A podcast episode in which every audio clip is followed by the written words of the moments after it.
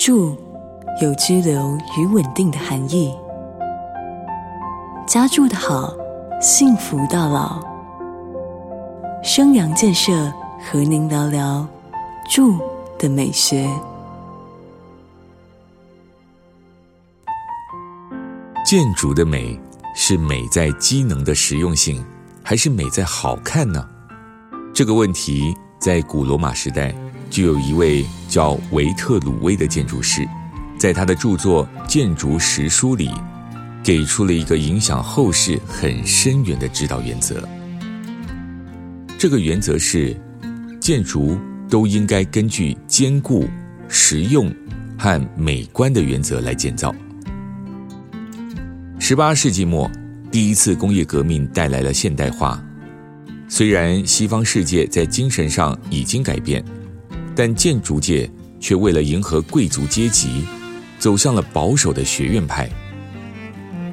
学院派建筑追求形式美，装饰性强，但却不太重视建筑的实用功能和结构技术。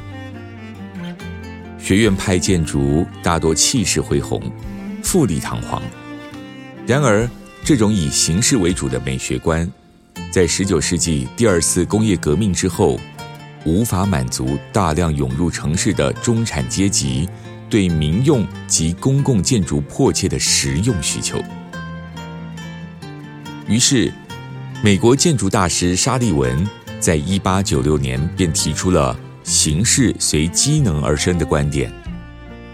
形式随机能而生的意思是，建筑物是建造出来给人使用的，因此在设计时必须优先规划使用机能，先符合实际的用途和功能，再来考虑它的外在形体，也就是美观装饰。到了二十一世纪的现代，人们对建筑的需求不再只注重机能，而是。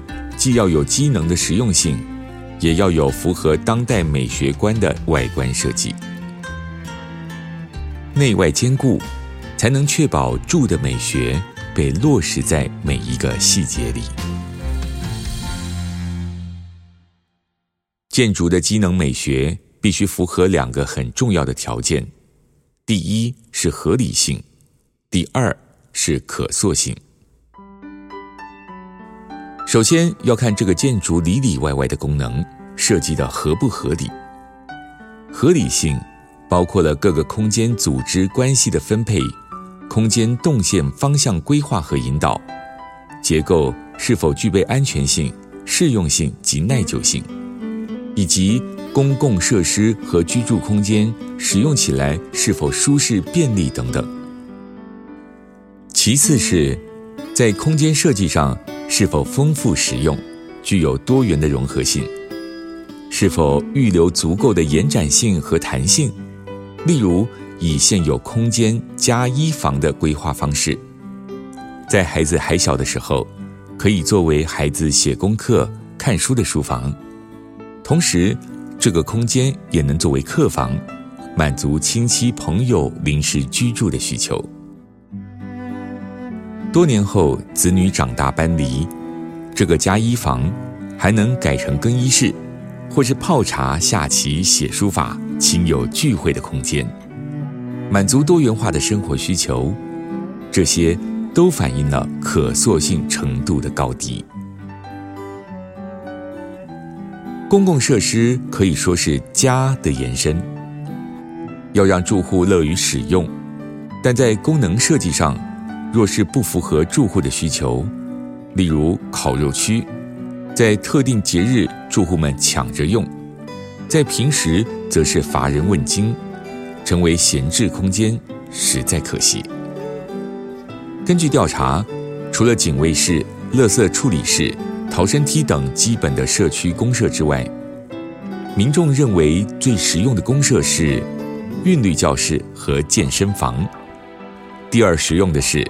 球类运动空间，其他像顶楼的晒衣场域、包裹冷藏室、全龄友善的体适能空间等等，也是大家觉得很贴心的公社项目。所以，公社应该要更贴近居住者的生活形态和需求来做规划设置。当我们把视角拉回屋内，房子内部空间的格局设计，也要看看是否符合合理性和可塑性。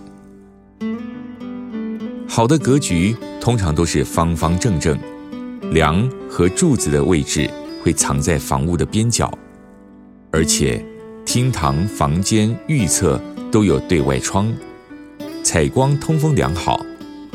另外，各个空间要大小适中，动线顺畅。例如，客厅要比主卧大，必要的家具摆下去不会挡到动线。而当家庭成员有所变化的时候，也方便进行空间的重新配置和运用。人类文明与现代科技并驾齐驱，让好用与好看同时被实现。重视机能美学又能融入人文意涵的建筑，不需要花俏的设计，就能以简约实用的机能，表达每一份细腻的在乎，为居住者创造安全、舒适。充满美感的理想生活建筑。